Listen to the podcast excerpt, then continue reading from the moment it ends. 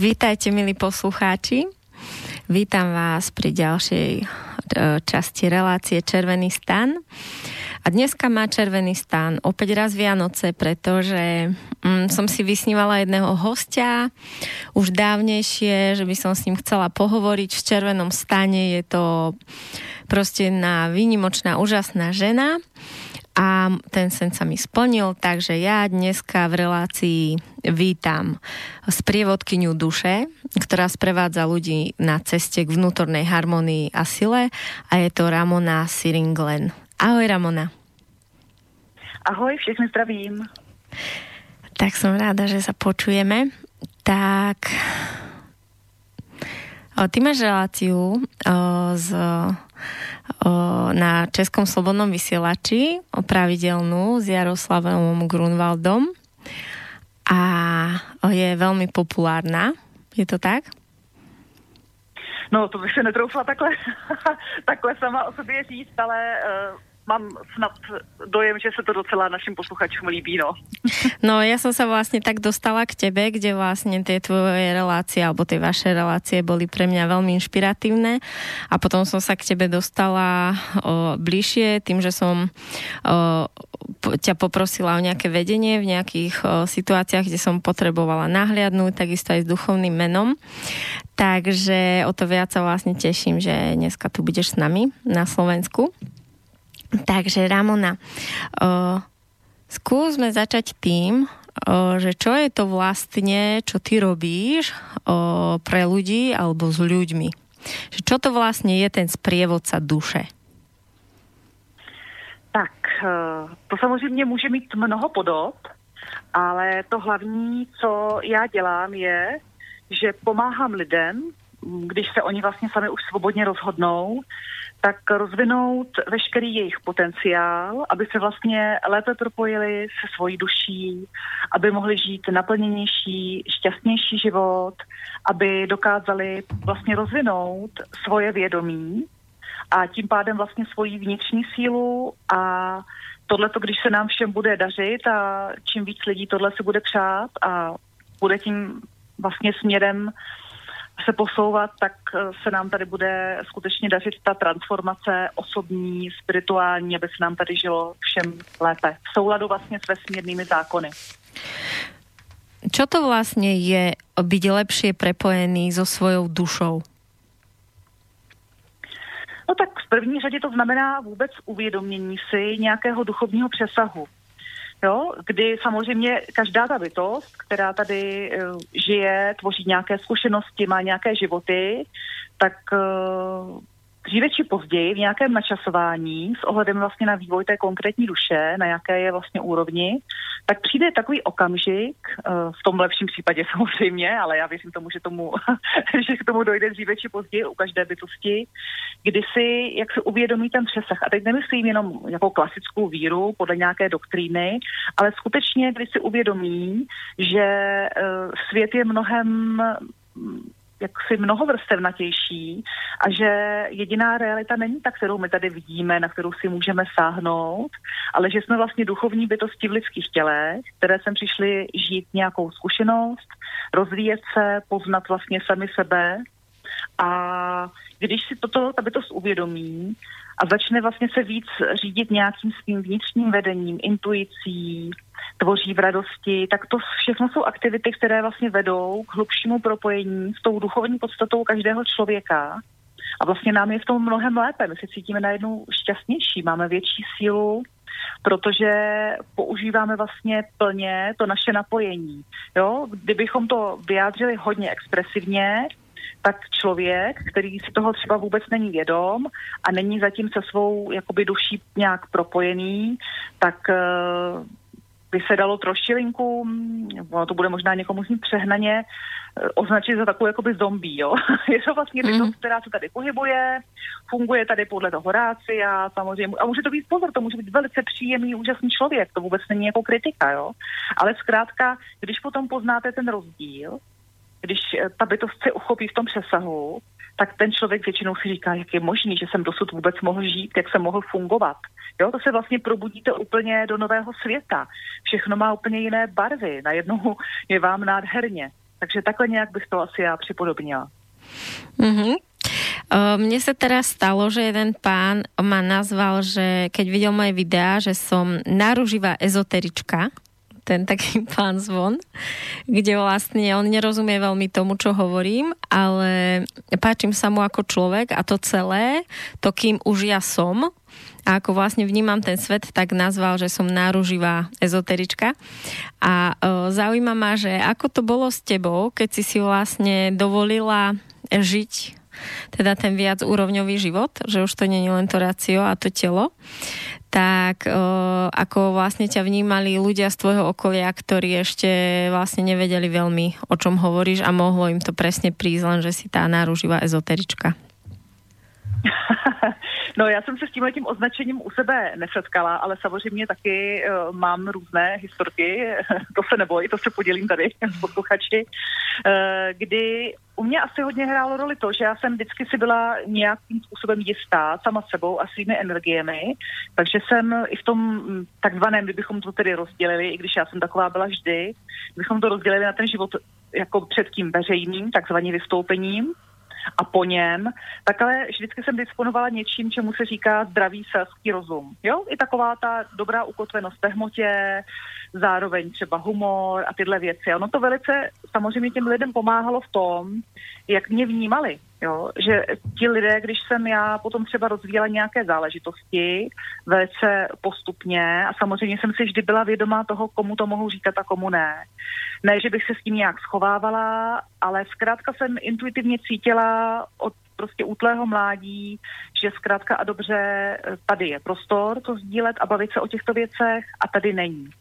A už dávno předtím, než to tady bylo všechno takhle rozjeté, tak stejně nikdy nejsou náhody, že jo, kdo koho máte v životě, jaké přátele třeba potkáte na studiích, do jaké rodiny se narodíme, tohle všechno zkrátka je dohodnuté, jo, ty zásadní setkání, to je taková speciální úplně přitažlivost, tomu nelze zkrátka se vyhnout. Takže se mi stalo, že jsem jaksi se potkala už dříve s bytostmi, které byly takhle naladěny a s těmi jsem trošku sdílela, ale nešla jsem do nějakých bůhví, jakých hloubek.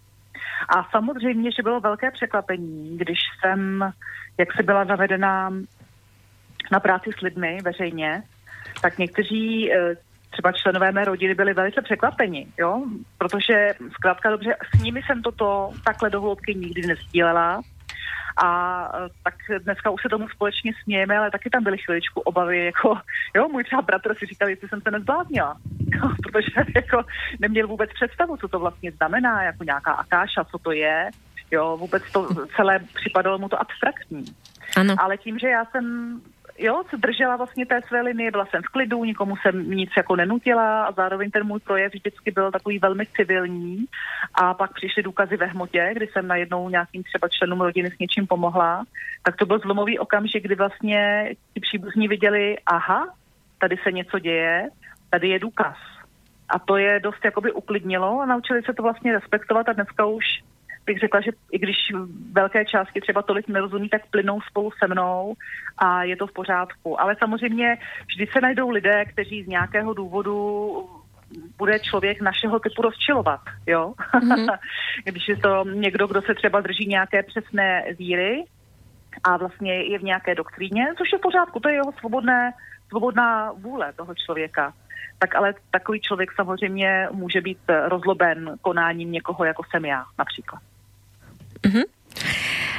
Porozprávaj niečo o tom, ako to bolo vlastne u teba, ako sa vlastne tiahla tá tvoja pieseň duše, som chcela povedať, tá tvoja jedinečnosť od malička až k tomuto vlastne, keď to žiješ naplno. Ten svoj potenciál duchovný napríklad. Že kedy si to, že či si mala nejaké obdobie, kde si sa chvíľu hľadala, kedy vlastne to prišlo také, že naplno môžeš si dovoliť. Ty si robila chvíľu modelku, neviem, to si iba myslím, alebo si aj naozaj robila modelku? No, u mě to bylo v podstatě hlavně už jako od dětství, takové to vnímání nějakého duchovního přesahu. A pro mě bylo přirozené, že v lese jako jsou skřípci a že tam jsou tyhle bytosti. Zkrátka vesmír měl mnoho vrstev. Ale víte, jako, jak to je, posluchači, že vlastně děti tohle to nemají potřebu sdělovat někomu. Jo, prostě pro ně je to přirozenost. Takhle to bylo. Občas jsem slýchávala v rodině, jo, ty jsi zase v tom svém světě někde, jo, si jako sníš a tak. Běžné vývojové psychologii se tomu říká magický realismus a je to vlastní v určitém věku třeba mnoha dětem. No jenomže mě to zůstalo. A já jsem zkrátka vždycky přirozeně tíhla k historii, mytologii, k jakémukoliv přesahu, nebo řekněme dneska by se řeklo fantazii, protože jsem samozřejmě podprahově, ta moje duše cítila, že to není všechno, že to není možné, ten svět tady, i když je nádherný, že tím to nekončí.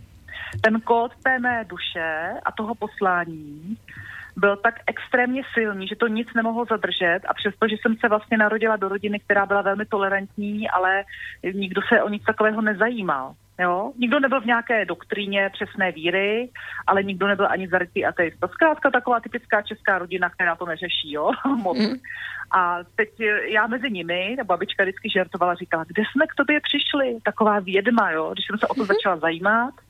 Protože když mě bylo 18 let, tak už nějakou dobu, pár let se sem dostávaly knížky ze zahraničí konečně a já jsem to vyprávěla i českým posluchačům na Svobodném vysílači na jeden takový přelomový okamžik, kdy jsem vstoupila do knihkupectví, měla jsem tehdy nějaké své peníze, já jsem vždycky vymetala knížky, prostě to byla jako velká záliba. A spatřila jsem knihu Věštecká umění od nějaké francouzské autorky. Netušila jsem vůbec, proč já úplně jsem zamířila napříč tím obchodem k té knize, tu jsem otevřela a už jsem, ta kniha se mi nalepila na ruce. Já jsem prostě bez ní nemohla odejít, to nešlo. No.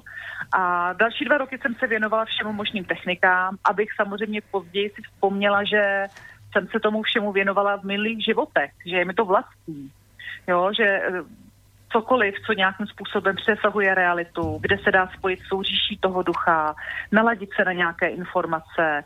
Seznamovala jsem se dopodrobna s astrologií, s geomantií a I Ching a všechny tyhle systémy mě fascinovaly. Tarot a moje maminka, i když tomu moc nerozuměla, tak mě v tom podpořila, takže vlastně ve 20 letech jsem dostala svůj první marseilský tarot, ale já jsem nikdy ty karty nepoužívala, že bych někomu takzvaně vykládala budoucnost. No, to jsem vždycky intuitivně cítila, že si tvoříme, že samozřejmě ano, jsou nějaké možnosti, že každá duše si něco tak zhruba zvolí, je nějaké jako naladění, ale není to tak, že je úplně 100% daný osud a teďka my jedem podle něj. Protože to bychom tady nemuseli víc, že? Protože by to bylo všechno už jako nalajnované. Takže já jsem tímhle tím způsobem procházela, ale trpěla jsem velkým smutkem. Moje duše trpěla smutkem, protože já jsem tehdy tomu nerozuměla proč, byla jsem hodně smutná, až to hraničilo jakoby depresemi a později jsem pochopila, mí duchovní průvodci mi řekli, že já jsem byla tak nastartovaná na to komunikovat s tou duchovní říší a tvořit vlastně to své poslání, ale nebyl tehdy ještě ten správný čas, já jsem vlastně nemohla mít všechny ty informace, ale chybělo mi to, jo? Cítila jsem, že mi chybí nějaká část domova. Cítila jsem se osamocená v tom. Takže to byly takové náročné chvíle, které ale vlastně patřily k mému vývoji, protože já dneska už to vidím a tehdy jsem tomu nerozuměla, že jsem šla postupně vývojem, kdy jsem i prožila nějaké náročné situace emoční, nějaká zklamání, nějaké situace, kdy vlastně jsem dostala na úrovni duše možnost zažít si sama sebe a prokázat třeba velkorysost, no, při nějakém ublížení a tak, abych si nechala to srdce otevřené a nezatrpkla jsem, protože vlastně jsem se připravovala na tu svoji dráhu práce s lidmi, což samozřejmě tehdy jsem netušila.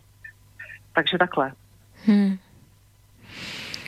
Kedy vlastne začala tvoja komunikácia s bytostiami, alebo ako si vlastne, aké to bolo pre teba, keď si začala vlastne čítať z Akášického pola? Aj môžeš o tom viac povedať pre tých, čo nevedia, čo to vlastne je? Niečo o tom z tejto témy. Určitě.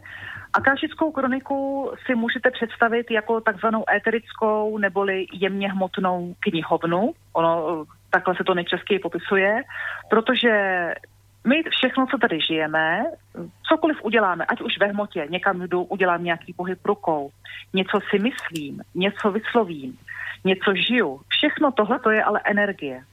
A jak ví i lidé, kteří se o duchovní rozvoj nějak zvlášť nezajímají, tak to je zkrátka fyzika běžná, energie se nám nikdy nikam neztrácí. Energie se pouze může přeměnit nějak.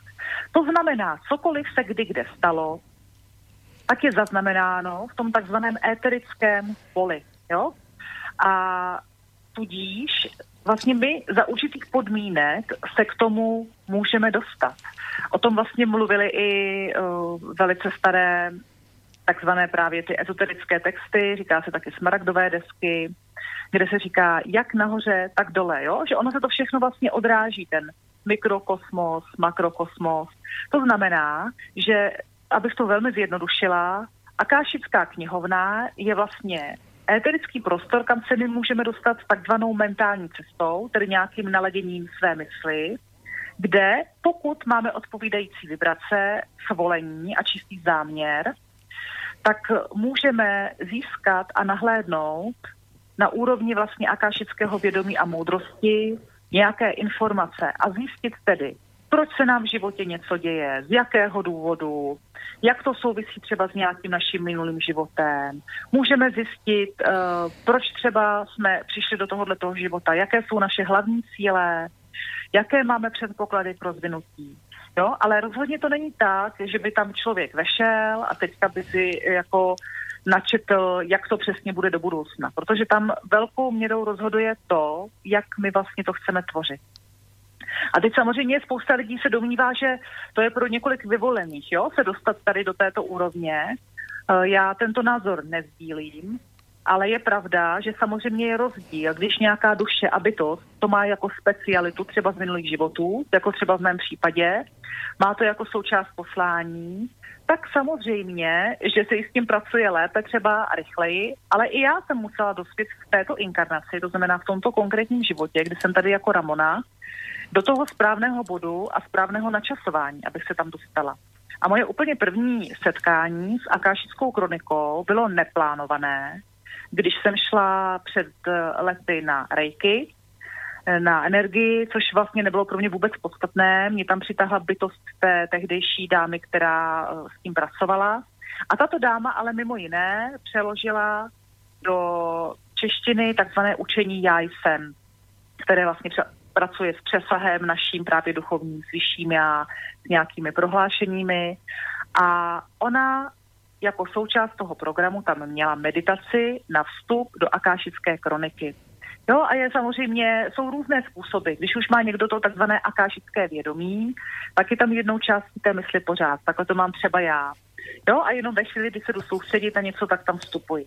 Nicméně jsou samozřejmě způsoby, jako je právě tato meditace, kdy se na to lidé ladí, teď si třeba představují nějaké nebeské schodiště, sklidní dech, teď kráčí, teď si představí bránu, pracuje se s tím, že je tam bytost, které se říká dveřník, jo, zdali je vpuštěno, jsme vpuštěni, nejsme vpuštěni. Každý člověk vnímá samozřejmě prostor té knihovny nějak, ale jedna věc je se tam takzvaně dostat, nebo cítit, že se tam skutečně nacházím, a druhá věc je schopnost skutečně něco načíst. To znamená, součástí té meditace tehdy bylo, že jsme se měli dostat ke své vlastní knize života, což samozřejmě obsahuje záznamy putování naší duše i z předchozích jakoby existencí tady.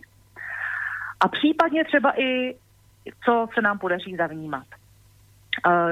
Když bych to měla usadit do nějakého časového rámce, tak je to asi už, já nevím, 12 let nebo 10 let, 12 let zpátky. A mně se podařilo tedy, že jsem jaksi tam se dostala k nějaké knize, kde jsem cítila, že ta je moje, ale to bylo tak všechno, jo. Tím to skončilo, já jsem otevřela, viděla jsem taková jako jemná mlhovina a nic. Ale nebyla jsem nijak zklamaná, protože jsem přirozeně ve svém nastavení chápala, že asi jako když poprvé někam jdu, takže se rozhodně hned Bůh ví, k čemu nedostanu, že to by asi bylo skutečně jako veliké překvapení. Takže jsem zůstala úplně v klidu, nebyla jsem nějak zklamaná, říkala jsem si, jo, tak byl to zajímavý zážitek. No ale tím to pro mě skončilo. Já jsem vůbec potom nesnažila se tam chodit, neskoušela jsem to. Ovšem, jak šel čas, a já samozřejmě stále jsem byla orientovaná na tu duchovní část, měla jsem komunikace s andělskými bytostmi, která se mi taky vlastně rozvinula tady po setkání s touhle dámou. A zase, jak se rozvinula? přes nějaké takzvané pomůcky, které vlastně stejně ve většině případů slouží k tomu, že my zlomíme ten takzvaný odpor, protože bez nich by jsem si vlastně řekla, že to nedokážu. Jo? A to si řekne většina lidí. Mm-hmm. No jasně, to nepůjde, to nejde.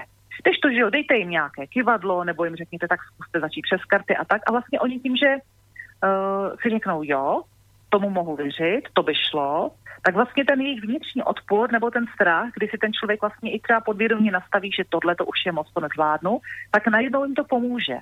A než se ti lidé nadějí, jo, tak třeba se může skutečně ta komunikace rozvinout. Takže já jsem tímto způsobem si jedinkrát vzala do ruky kivadlo, protože já s kivadlem nepracuji, a tak jsem chtěla vědět. Říkala jsem si, jo, že mám anděla, o tom jsem nepochybovala, že jo, protože to, všechny bytosti mají průvodce a rozhodně mají minimálně aspoň jednoho andělského průvodce, každý člověk, to tak zkrátka je. A říkala jsem si, no to by mě zajímalo, jak se jmenuje, jo.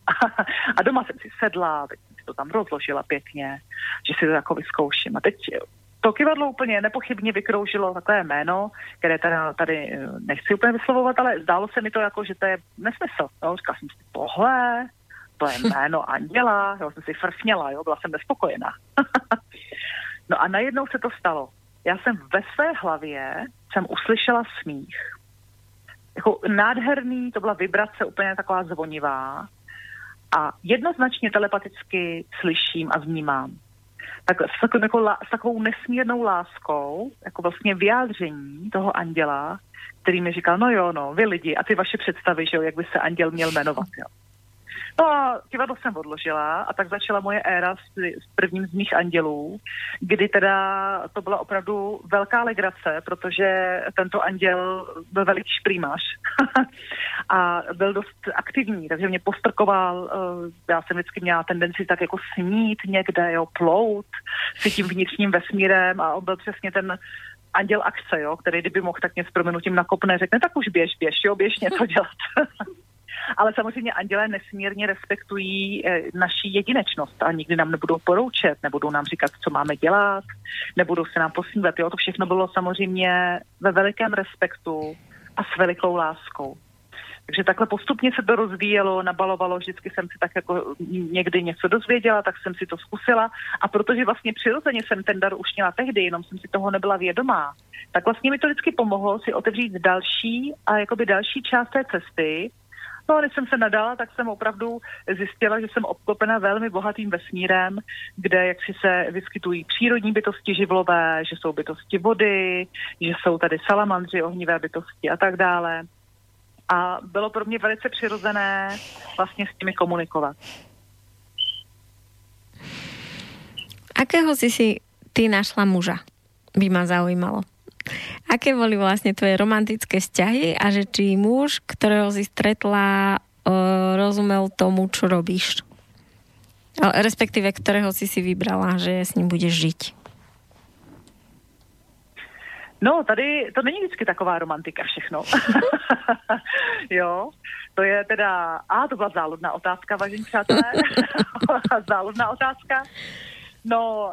Otázka je, jestli jsem si ho vybrala, nebo jestli se to mělo stát, protože samozřejmě nás k některým duším přitahují třeba i dávné smlouvy, jsou to třeba karmická setkání a to my samozřejmě v tu chvilku netušíme. Jo? To zkrátka se děje a samozřejmě, že to má ten romantický scénář, jo, byly nějaké vášně a já nevím čeho. Pro mě bylo důležité, že...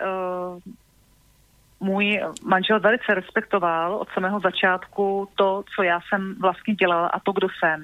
Já jsem v té fázi vlastně věděla, že bych už nemohla být s mužem, který bude jaksi znehodnocovat nebo se vysmívat tomu, co já tady dělám.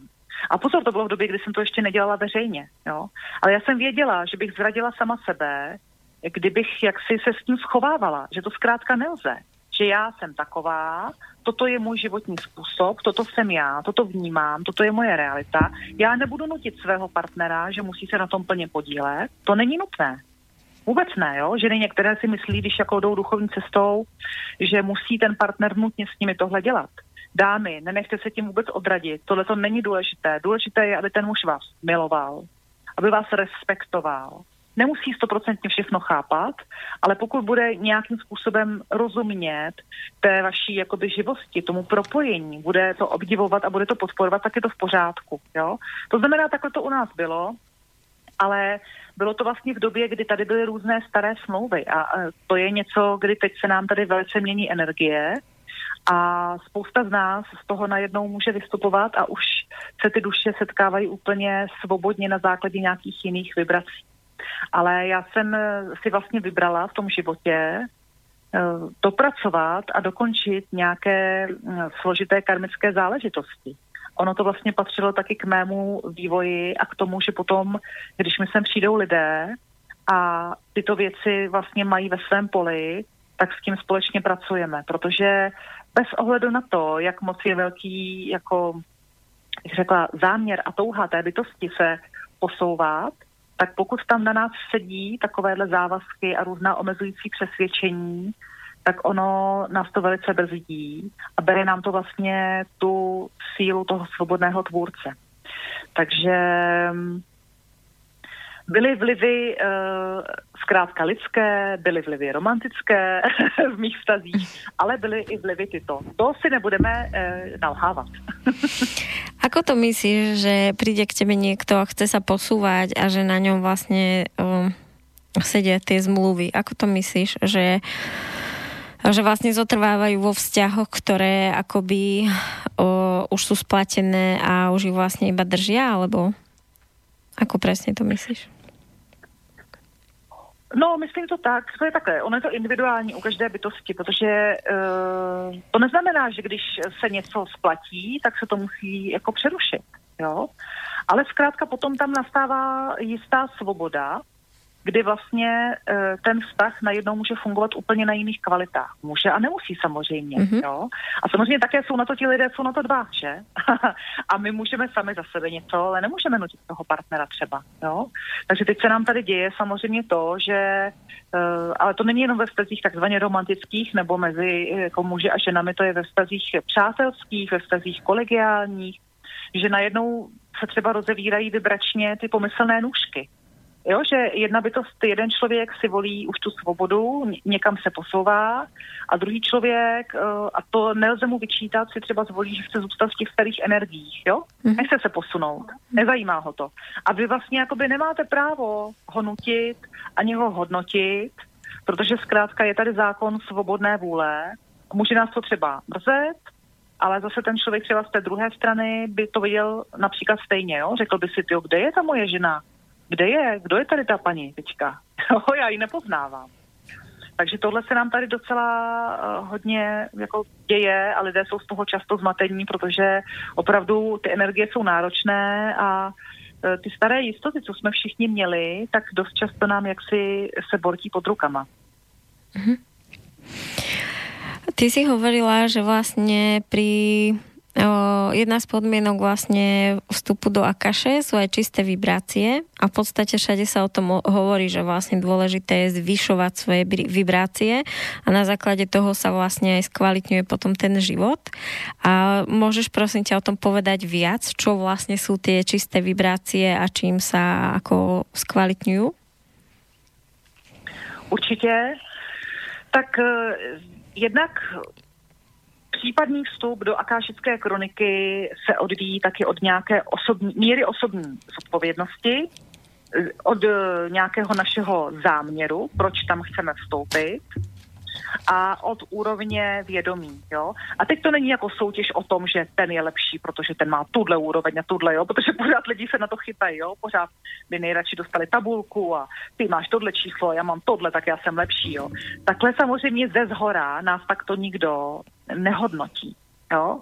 Ze zhora z úrovně akášického vědomí je ohromný respekt a láska k nám všem tady, bez ohledu, v jaké fázi vývoje třeba, v jakém vibračním stavu se zrovna nacházíme. Nicméně, tento prostor, jakoby energetický, nebo spíše já bych to pojmenovala, že to je jakýsi stav vědomí, kterého lze dosáhnout, tak není zcela osamocen, že? Tam jsou bytosti, které můžeme nazvat akášičtí strážci, neboli strážci Akáši.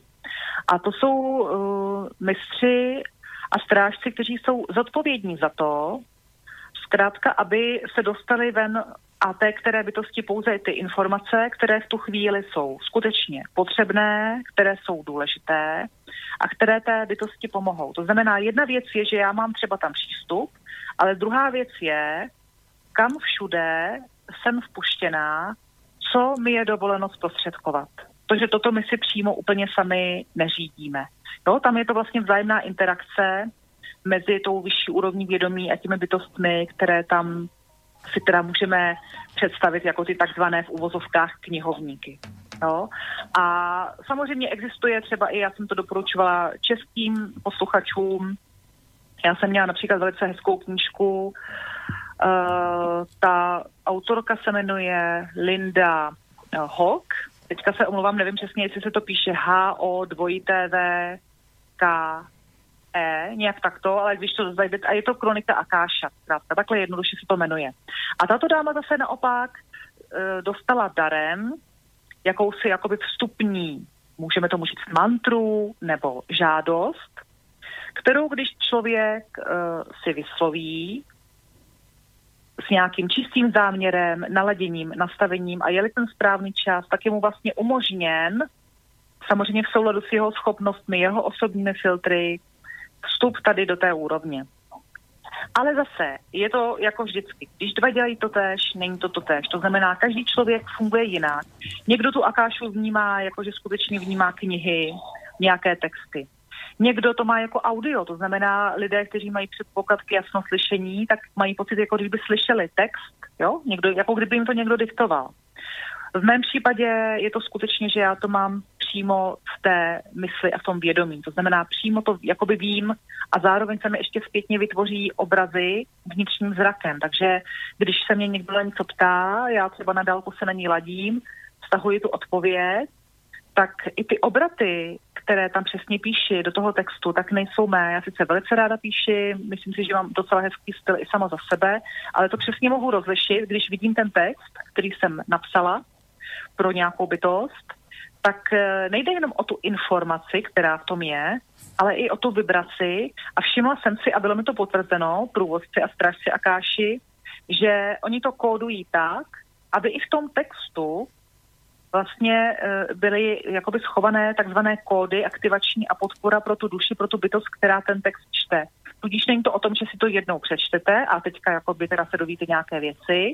Ono i samo o sobě to samozřejmě už stačí, protože člověk, ta duše se ujistí v nějakých věcech, najednou chápe nějaké souvislosti, ale ten text sám o sobě je vlastně léčivý a je to opět zase průchod, portál a když ten člověk to čte, tak sám svým způsobem, jak si je vlastně vtahován do té Akáši. Jo? A je to fajn, že vlastně si tam nevytvoří ten vnitřní blok, jo? Kdyby mu někdo řekl tak, a teď to zkuste taky sám, tak jako, to nemůžu, to mi nepůjde, já ještě nejsem na takový úrovni, jo. Jasné. Takže je to samozřejmě, je to proces. Ja som musela teraz celý čas prikyvovať hlavou, keď si hovorila, lebo presne vlastne, keď mi prišiel od teba text na tie moje dve otázky, ktoré som mala na čítanie z tej Akaše, tak vlastne mala som pocit, že akoby niekto videl do najskrytejších miest mojej duše a pomenoval tie veci, ktoré ako by som mala niekde vzadu na podvedomí alebo proste niekde boli, ale boli pre mňa ako absolútne neuchopiteľné a mala som pocit, že vlastne tie bytosti, ktoré ti to diktovali alebo proste tie jedno, skade to prišlo, tak ten, kto to ako keby napísal, že ma pozná najlepšie na svete.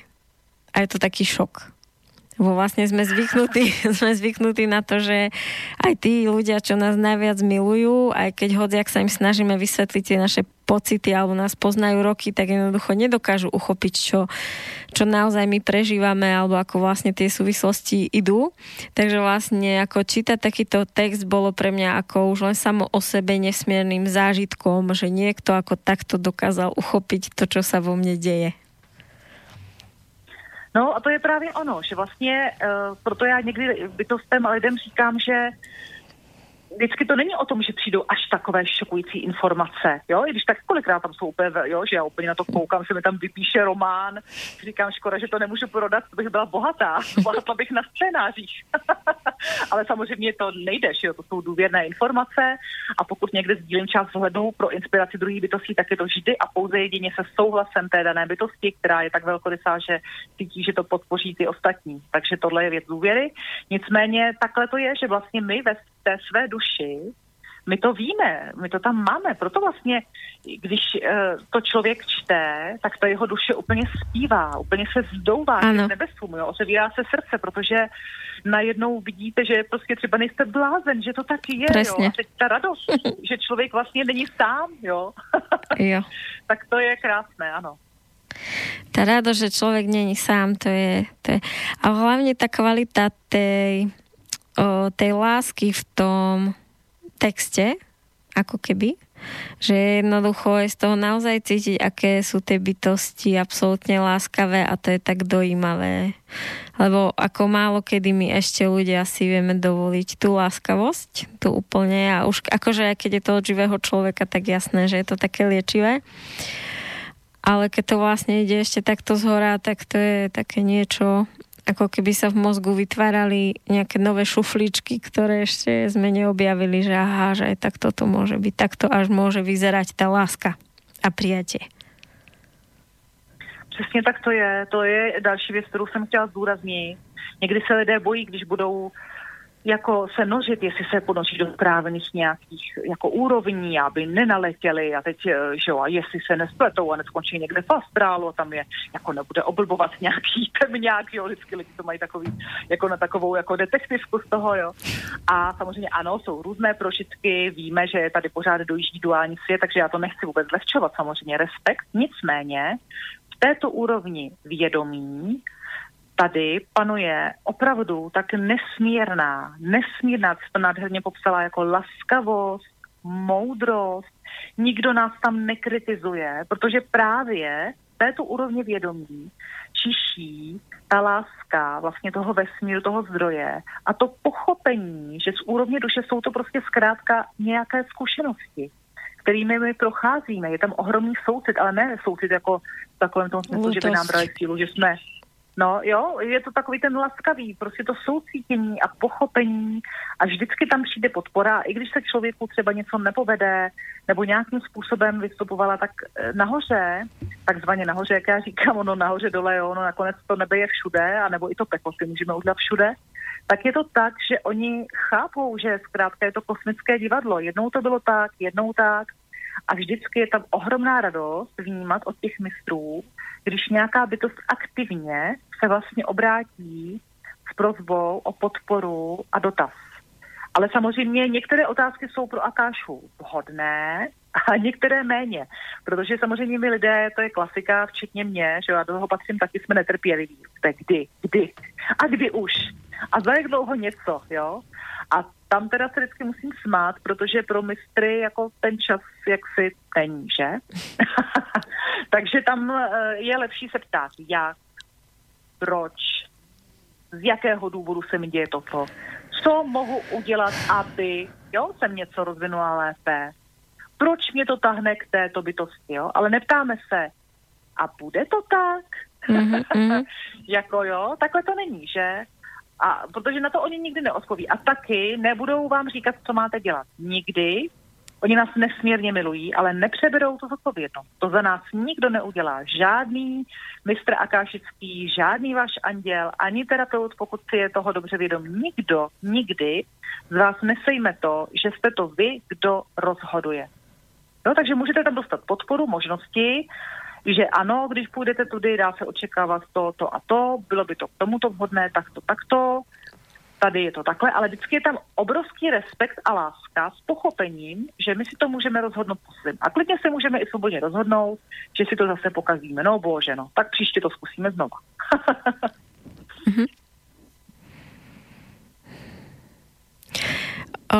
No to som vlastne presne chcela, že keď cez teba idú tie texty, a ty ich vlastne navnímavaš, tie ich energie akašické a tú ich bezpodmienečnú lásku a to prijatie, tak vlastne sama chytáš tie ten štýl, alebo tie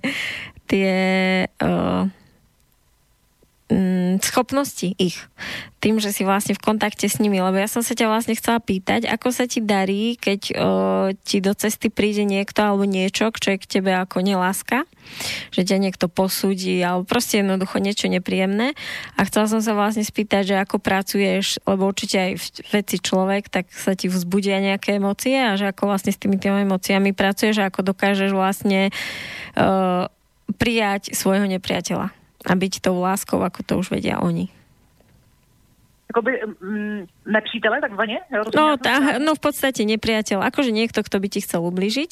Vlastne to je to najťažšie, lebo je ľahké prijať niekoho, keď nerobí niečo, čo sa nám nepáči, ale nerobí to nám. Ale pokiaľ je vlastne niečo namierené, hej, že niekto proste by ti chcel ubližiť alebo ťa ohovoriť, keď proste niečo je namierené vyslovene voči tebe.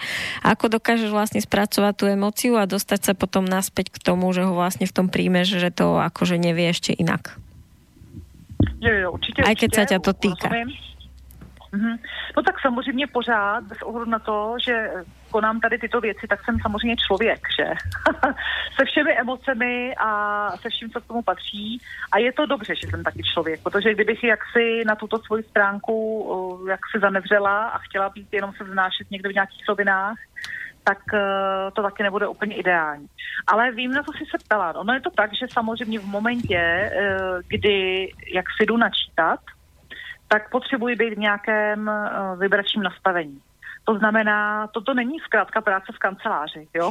To není o tom, že když člověk, nedej bože, by ráno opravdu neměl jako dobré ráno, ještě by ho někdo rozlobil, protože se klidně může stát, že jo, pořád jsme lidi, nebo bych byla nějaká hodně smutná, nebo by se mi stalo, že bych se málo vyspala, byla bych hodně unavená, protože ta celá práce, co já dělám i s lidmi, sezení a tak, to je, jako, je to nádherné, ale je to extrémně náročné na moji pozornost.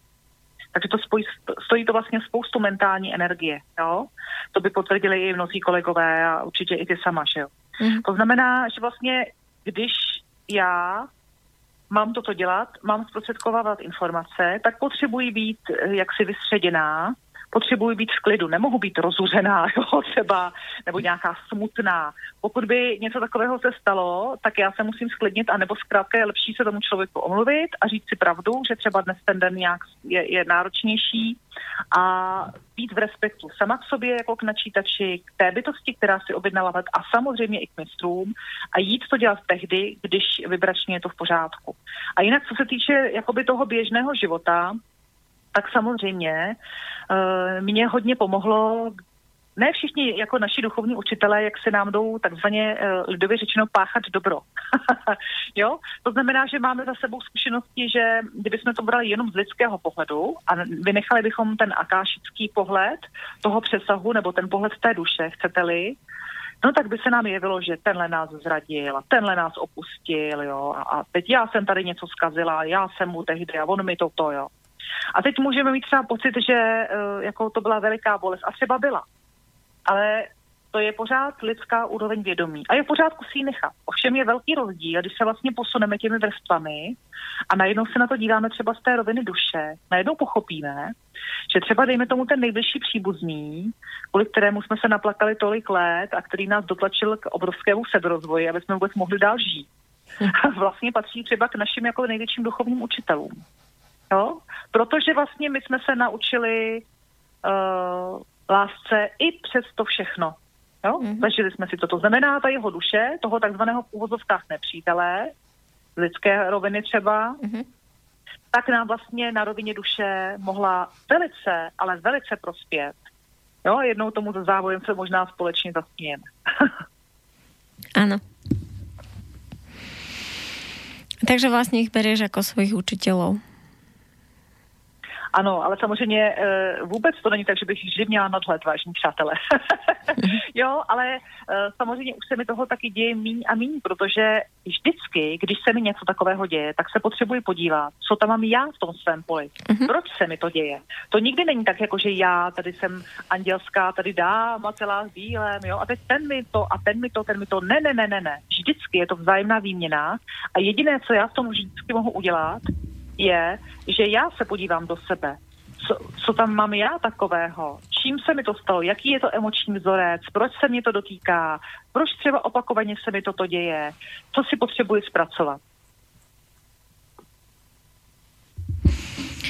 Áno, presne, ja to vidím presne rovnako, že je to naše a že nám to ukazuje, kde ešte máme tie svoje akoby tiene, ktoré môžeme ako preliečiť. Prišla taká otázka, ktorá je taká milá, taká klasická, keď sa o niečom takom, ako sa tu teraz bavíme, baví. Takže, dobrý deň, Akašu vnímam ako zápis minulosti. Aký druh informácií získava pani Ramona Pomlčka? Mala možnosť sa objektívne presvedčiť o správnosti údajov? Otáznik. Videla do takej minulosti, že informácie potvrdili žijúci ľudia alebo existujúce archívy? Podpis Iveta. Tak děkuji za otázku. Tímto způsobem jsem neměla takovýhle prožitek. Nicméně ta potvrzení přicházela jiným způsobem, protože tohleto není regresní třeba terapie, kde se tam někdy načítají úplně nějaké přesnosti a tak. A to je další vlastně rozdíl, že v Akáši je to tak, že mistři sdělují věci, jdou přímo k věci, co je nejdůležitější. To znamená, nezdělují nějaké jakoby detaily a tak. Jo, lidé si třeba myslí, že to bude ohromný nějaký příběh celý úplně do detailu z historie. Ale většinou to není vůbec nutné. Většinou je potřeba jenom, aby vlastně si ta duše uvědomila a dostala informace, jaké tam má vzorce, proč to je, proč se to děje, co se třeba, jaké společné prožitky jsou z minula. A ti lidé to svoje potvrzení vlastně získávají tak, pokud ho vůbec potřebují samozřejmě, jo? Protože samozřejmě toto je jako ano a nebudeme si to zastírat, je otázka nějakého naladění a důvěry, jo? Protože pokud mám pochybnost a necítím to, netáhne mě to, tak ani nebudu vlastně oslovovat tu bytost, nebudu se orientovat jako na tenhle ten druh třeba toho načtení, jo? Protože vlastně mi to třeba připadá zatím neuchopitelné a je to zcela v pořádku, na tom není vůbec nic jako špatného, člověk si musí vyhovět, zkrátka a dobře.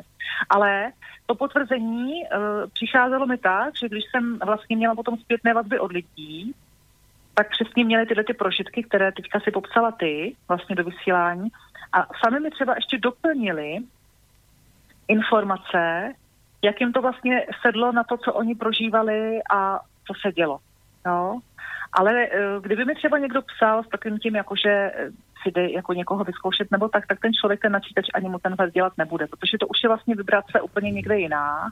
Je to vlastně jenom o nějakém zkoušení a tam jde o to, jaký je ten pravý záměr té bytosti.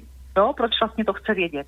A ta odpověď a to potvrzení dostanete vlastně v pocitu té duše, v tom, co najednou si uvědomíte, když si ten text přečtete, na co se napojíte a jaké další ještě věci tam vlastně tomu člověku dojdou.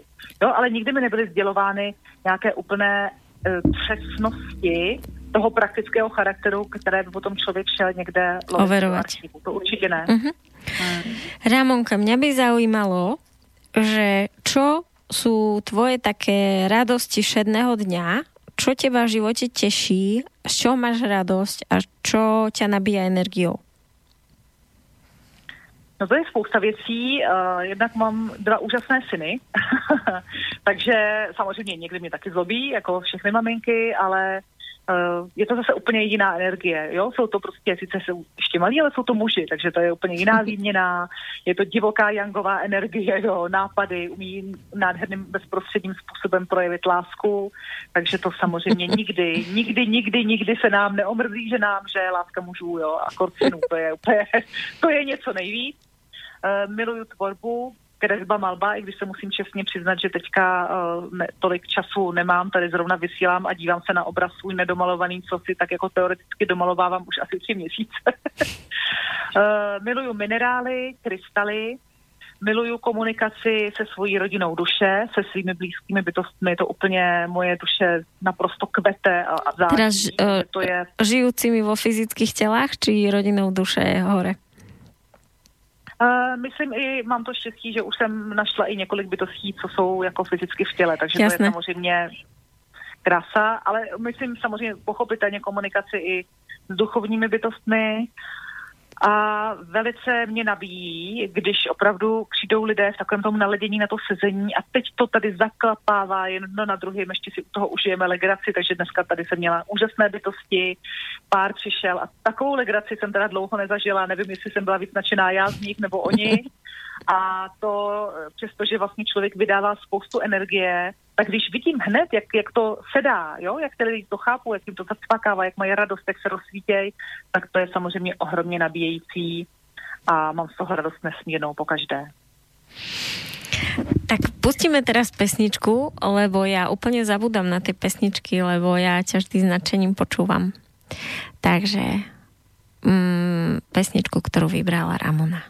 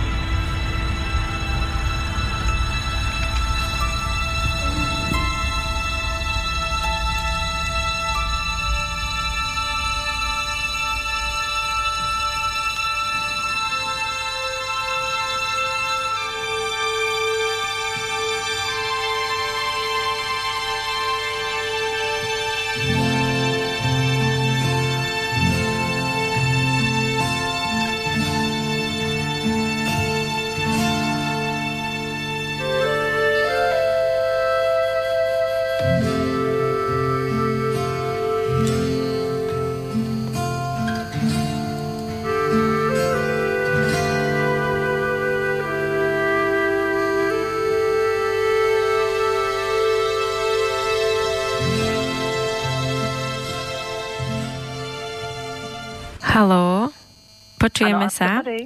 Tak sa mi omylom sa mi pustila asi ďalšia pieseň. Takže pieseň, ktorú si vybrala, je z úžasného seriálu Outlander, áno? Áno, presne tak. Máš k tomu seriálu nejaký vzťah? No já jsem tím seriálem byla zcela uchvácená, asi jako každá romantická žena. A navíc já mám velice blízko k druidům a k Irsku, k Anglii, ze záznamů vlastně minulých životů, takže mi to bylo blízké. A samozřejmě jako žena miluju romantické příběhy. A navíc mám ráda historii, to znamená, mám ráda i příběhy z minulosti, takže tady se to sešlo všechno najednou. Ano. A tu píseň, když jsem slyšela, tak to moje srdce úplně jásalo.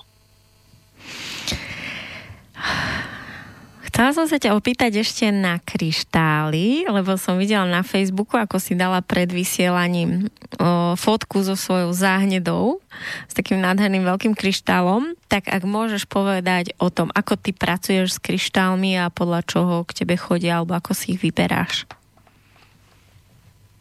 No, já nejsem úplně přímo odborník na krystaly, ale zkrátka ta minerální říše nese ohromné světlo.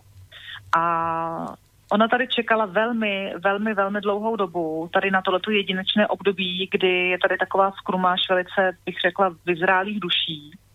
A ty krystaly v sobě obsahují mnohé kódy, informace, které jsou jaksi zakotveny z dávnějších, opravdu dávných dob, kdy tady byla vysoká úroveň vědomí.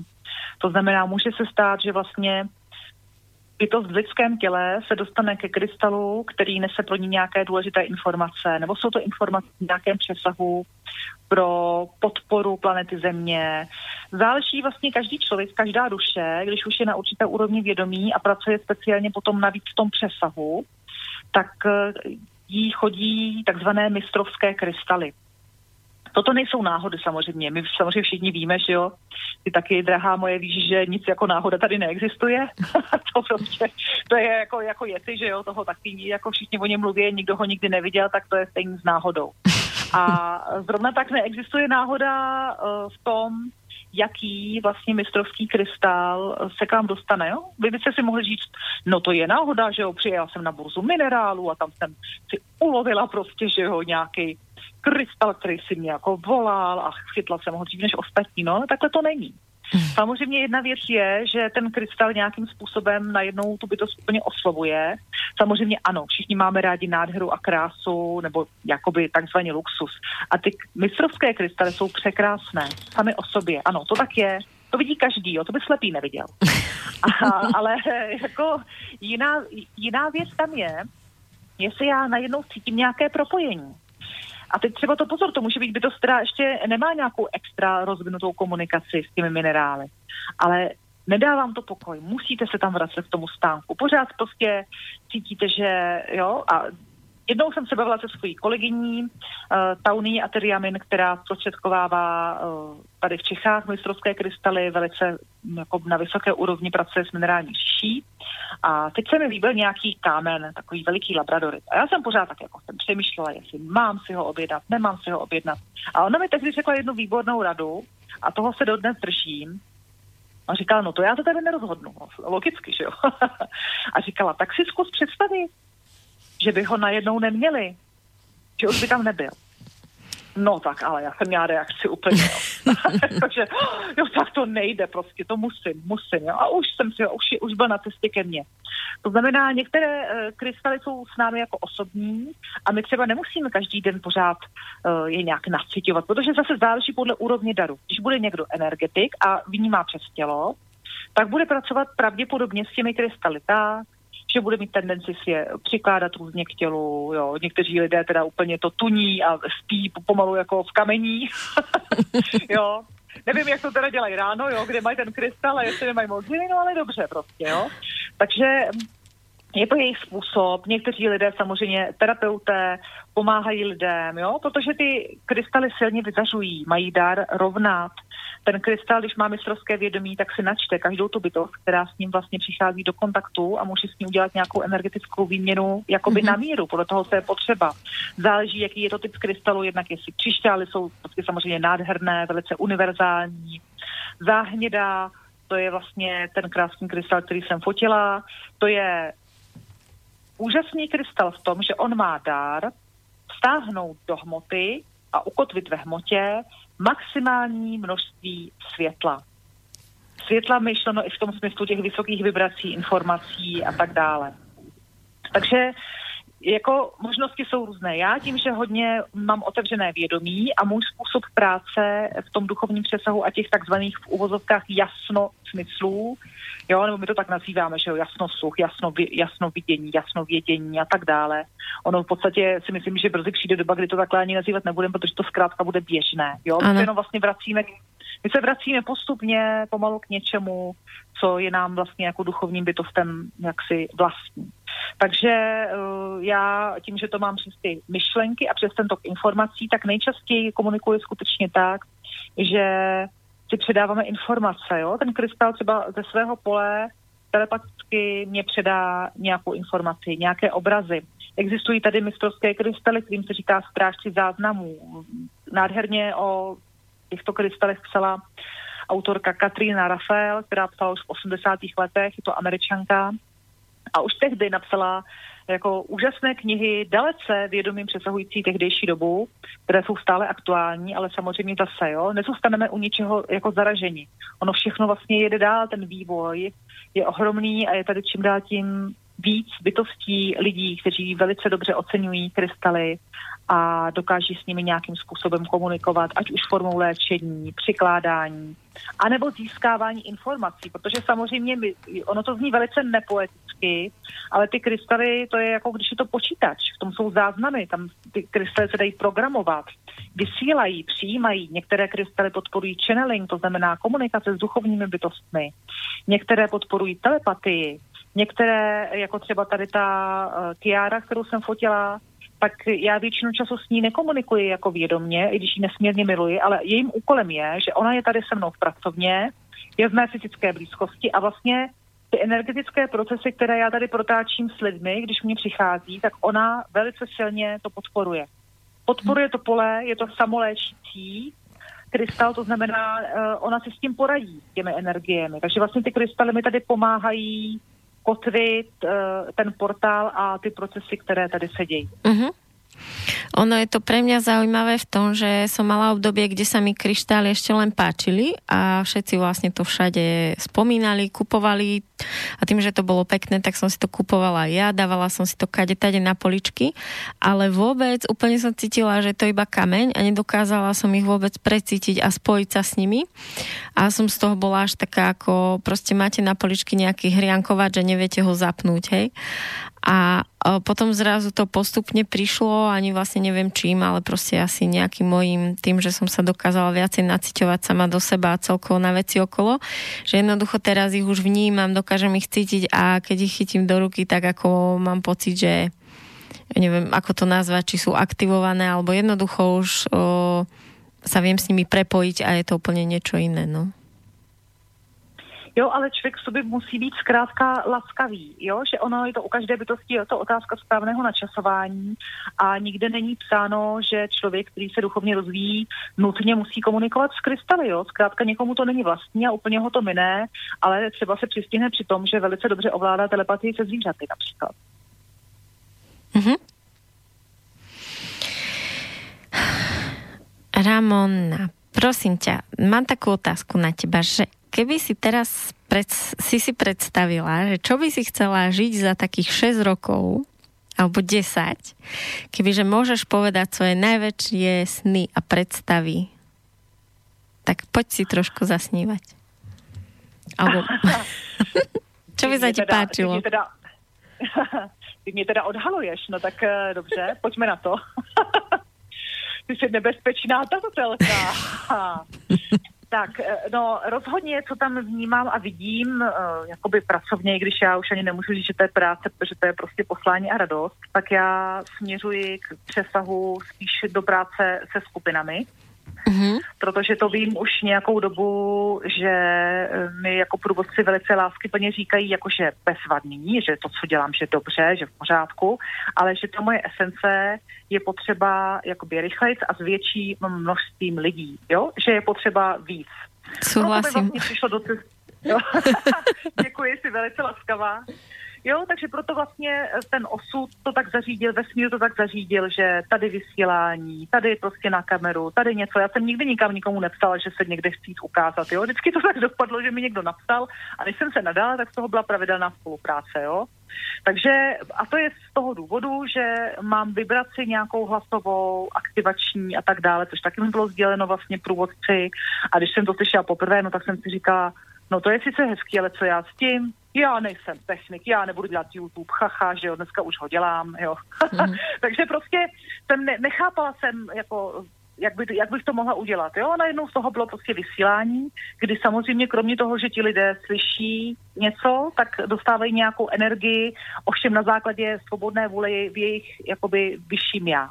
No a toto já vlastně vnímám do budoucna, že budu tvořit, jako bych řekla, ještě v mnohem větší lehkosti a hravosti a že já zatím pořád z lásky k lidem a protože mě to samozřejmě i baví, tak se držím hodně i té takzvané jakoby terapeutické práce, jo. A ono to je prostě důležité tady pořád pro ty lidi, jo. Jsou tady ty vzorce, lidi si toho užili prostě spoustu, jako co je potřeba zpracovat. Ale já jsem velice kreativní bytost v takové té lehkosti bytí, ve vizualizacích, kdy mám vlastně dar stahovat přímo na míru skupinám nějaké informace, předávat to hlasem, kotvit to v poli, ukazovat, že nám vzájemně krásu, pozvat skupinu žen například a naladit se společně na to, že jsme schopni vnímat vzájemně tu největší krásu a potenciál, nechat se vzájemně mezi sebou třeba portrétovat, jo, a teďka ženy by řekly, já nemůžu, já neumím kreslit, jo, třeba. Ale pozor, to vůbec o tomhletom není, takže mě jdou neuvěřitelné jakoby vize a nápady a možnosti práce s lidmi v přírodě, s živlovými bytostmi, psaní, chtěla bych víc malovat obrazy, a chtěla bych to udělat i tak, abych ještě víc měla vlastně toho volna, protože bytost, která tvoří tímhle tím způsobem, jako tvořím já, anebo spousta dalších kolegů, tak potřebuje spoustu volného času, ne proto, aby jsme se jen tak flákali, ale my zkrátka potřebujeme jenom tak být a čerpat kódy ze slunce, z přírody a vlastně dovolit tomu našemu poli aktivačnímu, aby se to vyčistilo a aby přišly nějaké další inspirace. My to nemůžeme jet jako... Jak říkal vždycky kamarád, hrneme železo na třinec, jo, jakože ve velkým, jeden vagón, druhý vagón. To nejde, ano. Takhle to nejde, to by nebylo fér ani vlastně vůči těm druhým bytostem, se kterými my pracujeme. My potřebujeme být vlastně zářící, odpočetí a v pořádku. Takže tohle já si představuji a ráda bych mnohem víc času byla venku v přírodě taky. Miluju Prahu. Nesmírně miluju Prahu, je tady spousta nádherných míst, i v Praze je spousta krásné přírody, je to mysteriózní místo, je tady velice silný portál, takže jsem si to pojistila tím, že jsem se rovnou hned sem přímo narodila, ale chtěla bych mít větší osobní jakoby volnost, to by se mi líbilo. Ďakujem. Čo si myslíš, zažijeme my ešte v týchto fyzických telách doby, kde to, čo teraz sa považuje za normálne, čiže ešte s tou hlavou a to polarizovanie a vlastne ten boj, že za nejaké svoje ideály, že už bude ako nie v poriadku a to žitie práve s vedomím toho, že sme duchovné bytosti a s tým presahom vlastne tej našej duše a že to už bude normálne a bežné, tak iba tak, že čo si myslíš, že či je to už blízko? Já jsem o tom přesvědčená. Teď jenom jakoby, když teďka i drazí posluchači se k nám připojí a samozřejmě předpokládám, že nás poslouchají ti, co se nějakým způsobem zajímají, že o ten rozvoj a tak, tak jenom když si vezmeme, jaká byla situace, dejme tomu před 10 lety, jo, 15. A teď jako, co to je 10 let, jo? To je otázka, je to jako krátká doba, je to dlouhá doba, no ale samozřejmě každý člověk žije jinou realitu. Chápu a respektuji, že když já dělám to, co dělám, tak se samozřejmě logicky potkávám s lidmi, kteří v tom jdou taky, ale já tím pádem se potkám za den s lidmi z různých oborů, i z takových, kde skutečně byste nečekali, jo, nějaký takovýhle rozvoj. A sleduji to, že to jede ve velkém, prosakuje to do médií. Dobře, ano, zatím to vypadá tak, že jsou to alternativní média tady a tak, ale čím dál tím častěji já to vidím, se to objevuje všude, je to nezadržitelná vlna, zkrátka a dobře. A to je něco, co už nelze skrývat a tady se nám teďka jakoby úplně rozděluje realita, že samozřejmě bytosti mají svobodnou volbu. buď, a nikdo je samozřejmě nebude kvůli tomu hanobit, zhora nikdo je nebude zatracovat, buď si zvolí, že nejsou ještě připraveny na tu přeměnu. A teď pozor, já nemyslím, že se tady něco stane úplně bohvíco ve hmotě, jako jo, já jsem v tomhle velký praktik, pozor. Nicméně víte sami, že mohou dva lidé žít vedle sebe, v jednom domě například, a každý z nich bude mít zcela diametrálně odlišnou realitu, jo. Bytost, která bude otevřená, bude naladěná na to plynutí, na ty synchronicity, tak bude, může zažívat úplné zázraky, jo? Bude si přitahovat prostě bytosti duše, bude prostě tvořit mnohem svobodněji, bude rychleji manifestovat. A vedle bude bytost, která bude navenek jako žít úplně to stejné a bude mít to úplně jinak. To znamená, možná tady budou lidé, kteří zůstanou takzvaně, jak já říkám, ve starém světě. A je to v pořádku, jo? Prostě pak se to zvolí jinak, pak se narodí příště prostě do vibračně odpovídajícího místa. Ale za mě, můj názor je, že určitě se toho dočkáme. A navíc sleduji a vnímám, že bytosti lidé, kteří si zvolili vstoupit do té své božské síly a už tvoří vědomě, tak se stávají mnohem mladistvějšími, jo? Mhm. Nevím, jaký máš na to názor ty, drahá, ale já to teda vnímám, že ti lidé jsou, jakoby žijí delší dobu, vypadají mnohem mladší, jsou vitálnější, jo, to znamená, je předpoklad, že tady mnoho bytostí, jak si bude třeba delší dobu, jo, že to nebudou, já nevím, do 70, ale třeba do 110. Už jenom tím, jaké mají nastavení. Takže ano, moje odpověď je ano, myslím si, že se toho dočkáme. Jinou realitu nepřijímám, vážení přátelé. A je to pravda, to čo sa teda hovorí, že teraz je vlastne na planéte to najvzrušujúcejšie obdobie, že vlastne po tých tisícročiach akoby nadvlády tej temnoty a tej veľkej bolesti a točenie sa v tých karmických kruhoch, tak tým, že sa to teraz láme a že vlastne sa ten spirituálny vývoj alebo to otváranie sa tej svojej duchovnej podstate sa tak extrémne zrýchlil. Takže vlastne je ako keby nátresk na našu planetu a vlastne všade sa hovorí, že obyvateľstvo na planete ako rastie prudko a že vlastne všetky bytosti alebo teda veľa bytostí chce využiť inkarnáciu v tejto dobe na planete. To rozhodně, to pod to bych se mohla podepsat, je to tak, přesně. To znamená, je tady veliký zájem a už jako i my, že jo, když jsme se sem inkarnovali, jo, tak my jsme, že jo, vrstevnice, tak ono to tak zkrátka bylo, protože to je tak jedinečná příležitost v tomhletom být fyzicky vlastně přítomen.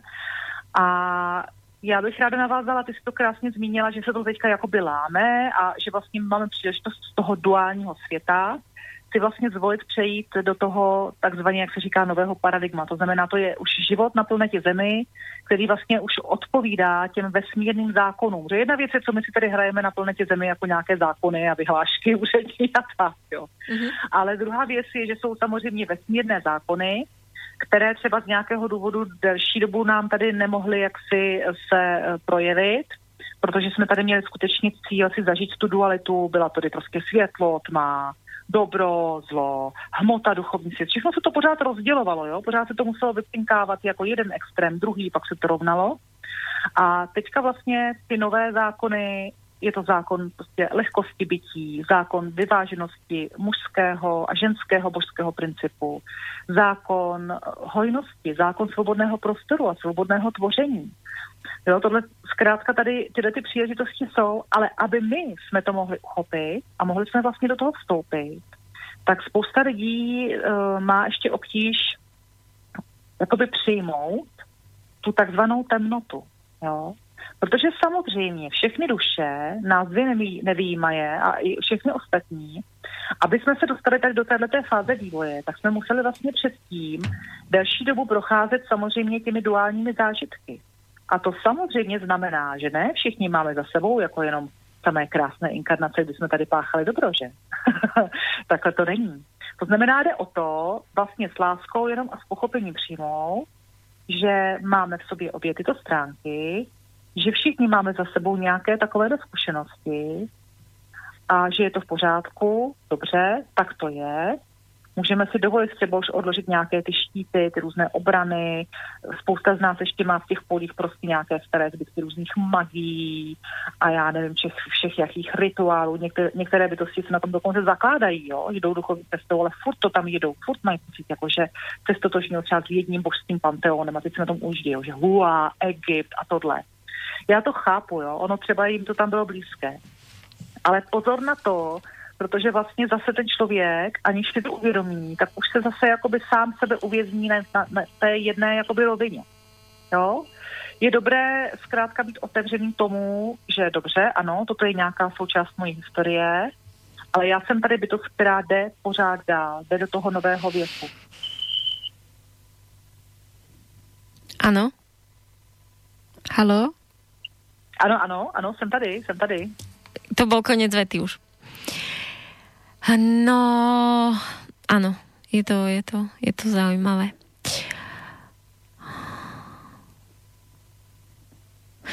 Máš skúsenosť s dušami, teda ľudia, ktorí vlastne za tebou prídu na terapiu alebo na čítanie za kaše a zistíš, že by to boli duše, ktoré sú práve čerstvo na planete.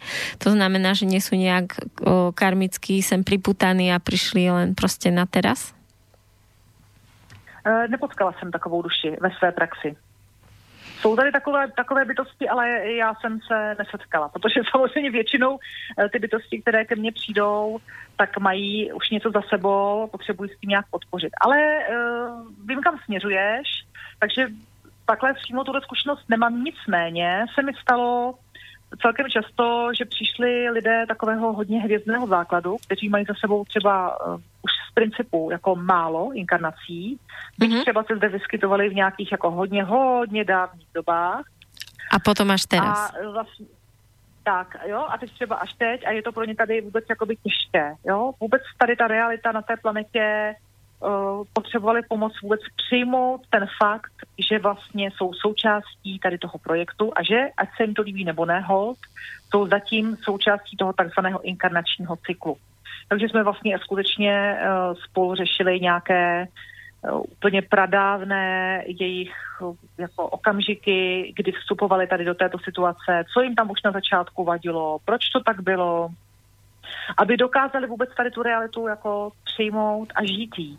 Protože ono, já vždycky lidem říkám, že to řešení kolikrát bývá přesně na druhé straně té přímky, než my ho hledáme. A ty bytosti toužily samozřejmě podprahově víc rozvinout tu spiritualitu a víc se dostat jakoby nahoru, jo? Tím vědomím tam, kde cítí ten svůj domov, ale ono právě paradoxně se jim to otevře až tehdy, když přijmou vlastně i ten život tady, přijmou lidstvo, přijmou svoji lidskou stránku a přijmou s láskou planetu Zemi, která nás tady vlastně jakoby hostí a vyživuje. Mm-hmm. Ja by som sa ešte chcela spýtať, vyťahnuť takú jednu otázku, že ako to máš ty so zdrojom alebo s Bohom? Lebo ja som to vlastne niekedy mala tak, že som ako keby ho veľmi chcela cítiť, toho Boha, a prišiel mi, že je vlastne tak veľmi ďaleko na ten kontakt a že vlastne sú tu tie bytosti, cez ktoré môžeme ako keby ochutnať tú jeho kvalitu. A potom mi zase zároveň prišiel taký ako dosť odosobnený, že on je vlastne v tom, že nič nie je dobré ani zlé a že je to také ako čisté, ale zároveň prázdne a ako keby som mala pocit hľadať nejaké to teplo a nejaké to prepojenie s ním, kde sa mi to niekedy podarilo, keď som sa ako keby ja sama dostala k sebe do nejakého teplého bodu, asi nejako som sa silno prepojila so svojou dušou. No a proste ma iba tak zaujíma, že aké máš ty s tým. Či už skúsenosti, alebo pocity, alebo niečo. Jo, děkuju, to je moc krásná otázka. No, já tím, že jsem taková staroba, stará duše hodně, která má ve svých záznamech mnoho jakoby magických a mytologických zkušeností a já nevím všeho, tak mně bylo velice jakoby blízké komunikovat s celou plejádou různých bytostí. Ne proto, že by to bylo jakože ala zajímavé, nebo že bych jako si nedovolila postupovat výš, ale zkrátka mně jakoby na úrovni duše je velice blízká andělská, archandělská říše. Ale nicméně, jak víc a víc jsem se nořila do vlastně těch dalších vesmírů, více a více jsem si rozpomínala, kdo jsem, tak jsem šla jako víc a víc do toho takzvaného kosmického přesahu, jakoby tím vědomím i mimo tu planetu Zemi. A hodně vlastně jsem se propojila, ono tam bylo vždycky, jenom jsem chtěla vlastně se dostat...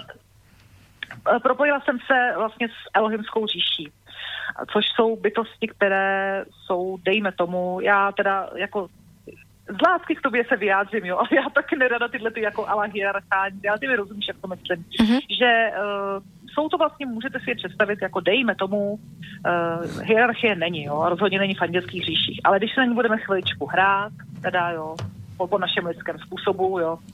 Tak jsou to zdrojové bytosti, můžete si je představit jako ohromné archanděly, ještě jakoby takzvaně v úvozovkách někde nad nimi, velmi blízko vlastně zdroji, v tom smyslu té ohromné síly tvoření. To znamená, Elohimové jsou bytosti velice blízko zdroji a mají ohromnou tvůrčí sílu. Podporují vlastně jakýkoliv tvůrčí proces, rozvoj nových vesmírů, záměrování, kdekoliv se něco tvoří, kdekoliv se užívá síla tvůrce. Ale ta může být ohromná u nějaké ohromné vesmírné bytosti. Ale pozor, tuto ohromnou sílu má třeba i každý člověk v sobě, pokud si dovolí rozvinout. To znamená, já tuto zdrojovou jakoby energii zdroje, Boha otce a Boha matky, protože tam jsou oba ty principy velice silně přítomné, cítím nesmírně silně a nejsilněji je cítím, když jsem v kontaktu s Elohimy a nebo když se dívám do slunce, protože co to je slunce? Jo? To je vesmírná brána, to je ohromná silná zdrojová energie a samozřejmě, když se díváte do slunce, tak se vlastně napojujete na další sítě sluncí, na centrální slunce a teďka zkuste najít, kde to končí, no to nenajdete. A to je síla. To znamená, pokud by třeba lidé toužili tohleto zažít, tak a bylo pro ně příliš abstraktní komunikovat nebo nasyťovat energii nějakých těchto bytostí, o kterých jsem mluvila, protože třeba jim to není vlastní, mají rádi jednoduchou cestu nebo zkrátka nemají za sebou ty zkušenosti z minula jako já nebo jiné bytosti, tak se toho dá docílit skutečně díváním se do slunce. Slunko je tak kancelária Boha, nie? Tak, teď jsem nerozuměla. Že slnko je taká kancelária Boha, aspoň ja to tak vnímam. Že vlastne cez to slnko sa s ním prepájame, lebo on je vlastne na fyzickej úrovni zdroj toho života pre tú planetu. A ja to aspoň teraz, keď si o tom hovorila, tak mi to tak zapadlo, ako to ja presne cítim, že on je tá brána. To slnko je taká brána k tomu zdroju pre mňa aspoň. Jo, to je krásné, ano. Kancelář, ano, brána je možná poetičtější. Je to tak, přesně, nádherně, nádherně si to, jsem se představila, víš, jak tam si někdo za stolem, tak další. Došly nám sponky. Jasný. No, ne, je to tak, skutečně je to vlastně brána, jenom připomínám, že dívat do slunce je bezpečné se jako hodinu, od východu a po západu, jo, aby tady manžel by určitě žertoval, že bude potom jako Braillovo písmo a hůlka, jo, tak jako není úplně, samozřejmě některé bytosti s tím nemají žádnou obtíž a dívají se jaksi do slunce, jo, když jsou zvyklí i v nějaký jiný čas, ale ono je to velká síla a na ty oči přece jenom chce to opatrně a já třeba, když jsem se vědomě podívala do slunce v tomto životě poprvé, už jako skoro před západem, tak jsem byla doslova šokovaná reakcí svého fyzického těla, že já jsem zcela automaticky zašla velice jakoby rychle z prudka a zároveň hluboce dýchat, jo, úplně jako, abyš jako, teď najednou to byla taková jako palba, že jo, to, když to do mě šlo, tak já, abych to ustála, ale bylo to jako nádherné, ale bylo to nesmírně silné. A šlo jenom o jeden den a potom už jsem neměla problém se dívat třeba i klidně 10 minut, jo? Když to bylo potom už to slunce, když už je hodně jako oranžové nebo do červená, už skoro před tím západem, tak skutečně je to bezpečné a je to samozřejmě prastará technika, kterou tady provozovali jako už dávno bytosti, se napojovali ve starých kulturách, protože přesně tohleto věděli a věděli, že vlastně se propojují a že jim to aktivuje určité kódy.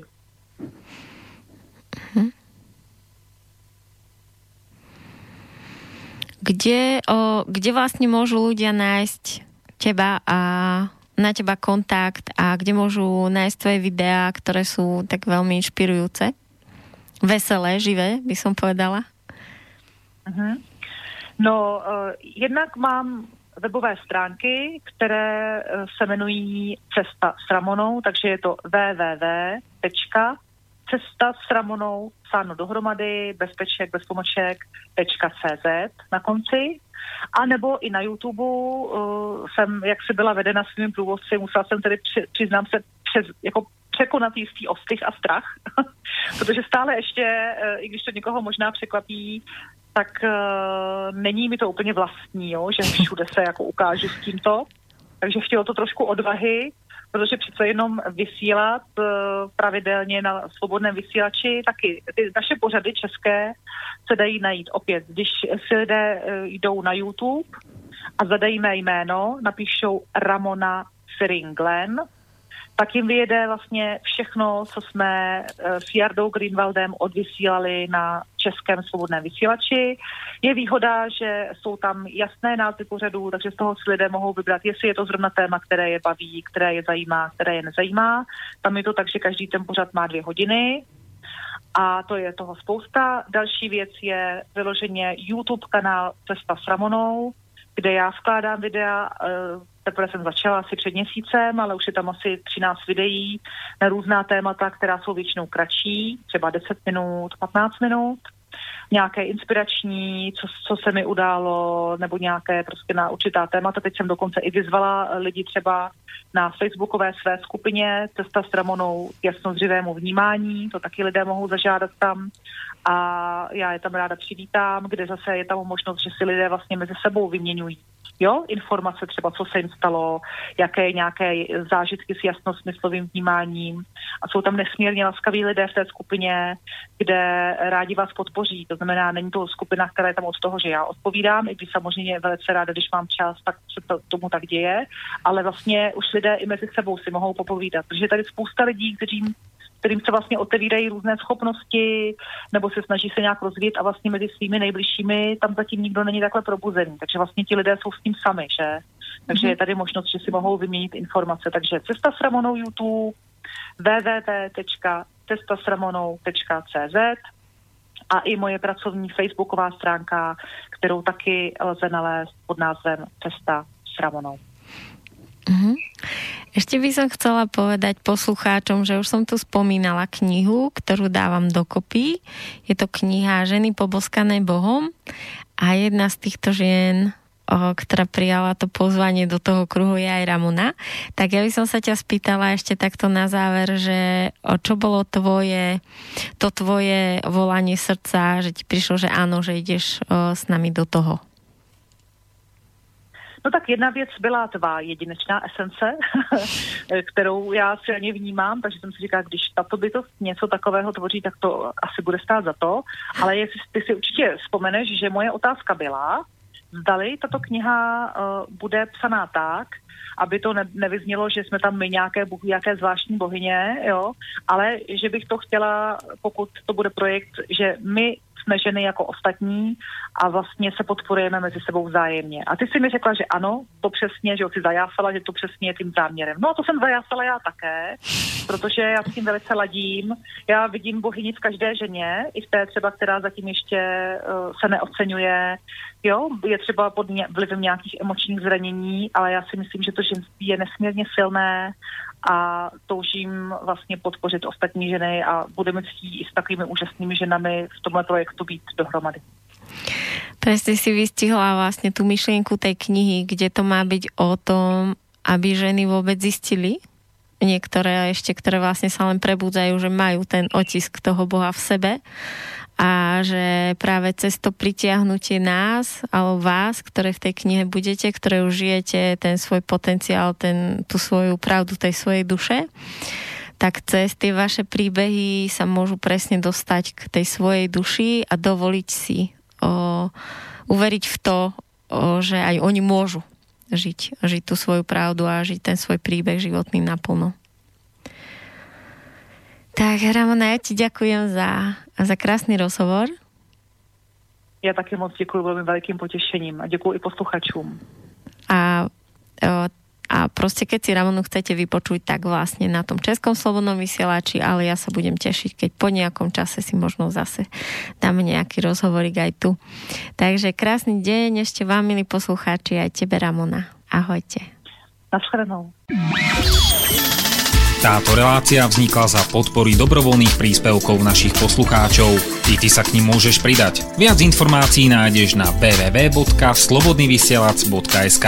Ďakujeme.